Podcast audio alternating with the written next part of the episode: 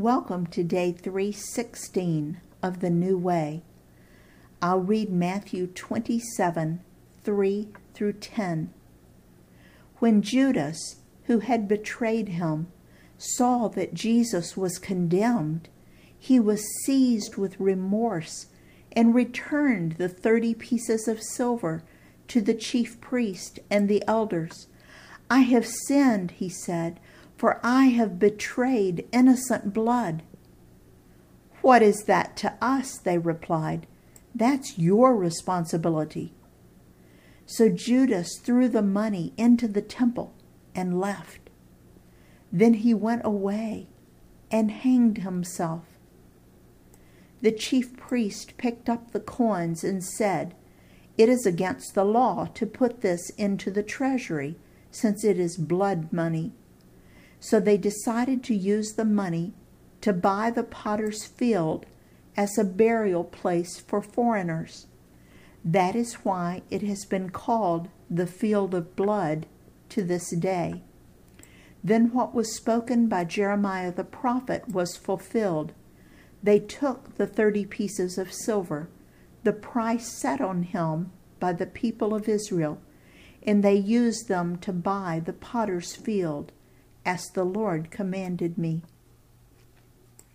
I think this remorse is just more evidence that it was Satan's plan and not necessarily Judas's to betray Jesus.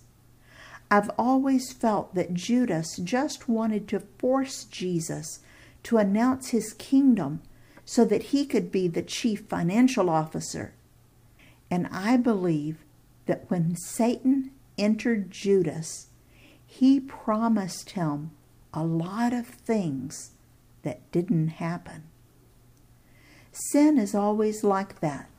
It promises us many things, but doesn't deliver or doesn't deliver very long. If Satan told you that dating that bad boy would lead to your being abused and your children abused and you ending up in prison or living on the streets, Satan wouldn't get many takers. So, what he tells you is that it will be fun and daring and exciting. And it is for a while. If Satan had told you that lying about your work experience would lead to a life of hiding and misery and constant fear of being discovered, you wouldn't have followed so easily. But he told you it would lead to better assignments, better pay, and a life of ease. If we are honest, sin has some really attractive features, but so does the bait on a fish hook, to a fish at least. Judas got the money he craved, received the approval of the Jewish council, which was probably important to him, and he probably even felt really big and important leading a whole cohort of men through the city of Jerusalem. He was the man of the hour, but it didn't last long. So he attempts to make things right he takes back the money, but the council won't take it back. So he throws it on the floor of the temple.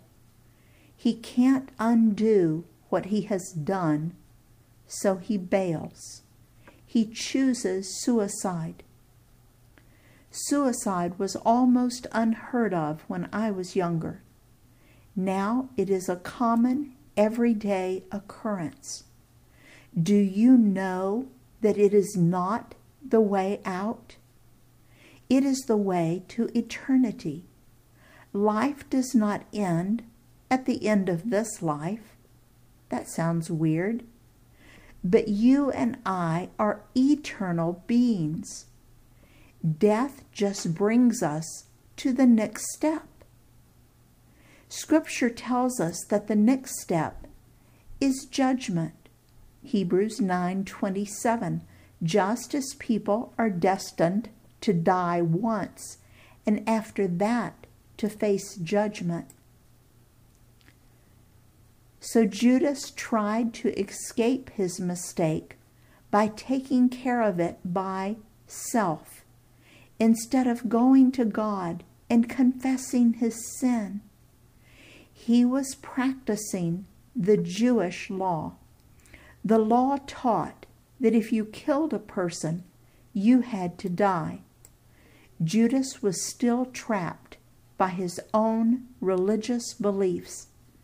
I feel sorry for him and wished that he had made better choices while he spent time with Jesus.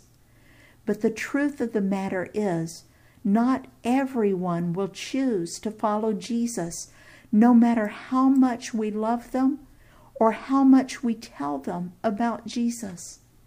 It's their choice. The priests are left with the problem of what to do with the pieces of silver. They choose to purchase a field, the one where Judas committed suicide, and make it a burial ground for non Jews. In other words, they didn't want anyone asking questions about Judas's death, so they had it cleaned up quickly and brushed aside. It may have stayed totally quiet until these books were written and their guilt was proclaimed all over Israel and now the whole world.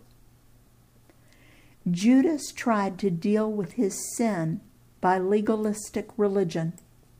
The priest chose to deal with their sin by saying it was not their problem and then doing a good deed providing a burial ground to foreigners to try to make up for it or to appease their God. How do you deal with your sin? For years, I knew that Jesus would forgive me, but I still felt that I had to do something to make up for my sin. Some religions call that doing penance. Doing penance teaches that for every sin you commit, you've got to do so many good deeds to pay for it. If it were possible for this to work, then Jesus didn't need to die. It took me years to realize that not only was this unnecessary, but it was Satan's way to make me feel that I, myself, could deal with my own sins. I still have to remind myself that doing penance or trying to make it up when I sin is also sin. Accepting the responsibility for the consequences is right and good, but trying to make up or compensate or pay for our sins is from self. I'll read Romans 6 23. For the wages of sin is death, but the gift of God is eternal life in Christ Jesus our Lord. Only through the blood of Jesus can our sin be paid for, and we can be set free from this price tag. Praise be to the Lamb of God who came to pay for the sins of the whole world. We don't have to pay the price. It's already paid in full. All we must do is ask, and His blood covers all our sins, past, present, and future. Now, I feel I should add that sin usually comes with consequences. God, in His mercy, sometimes removes the consequences for our sins, but in many cases, He gives us the strength and grace to accept them. So don't think that when God pays for the sin, that He always removes the natural consequences. For example, if we steal something that is not ours, we can confess it to God and He will forgive us. But He may lead us to repay it, or we may lose our job, or spend time in jail as a consequence. In his service, Dale.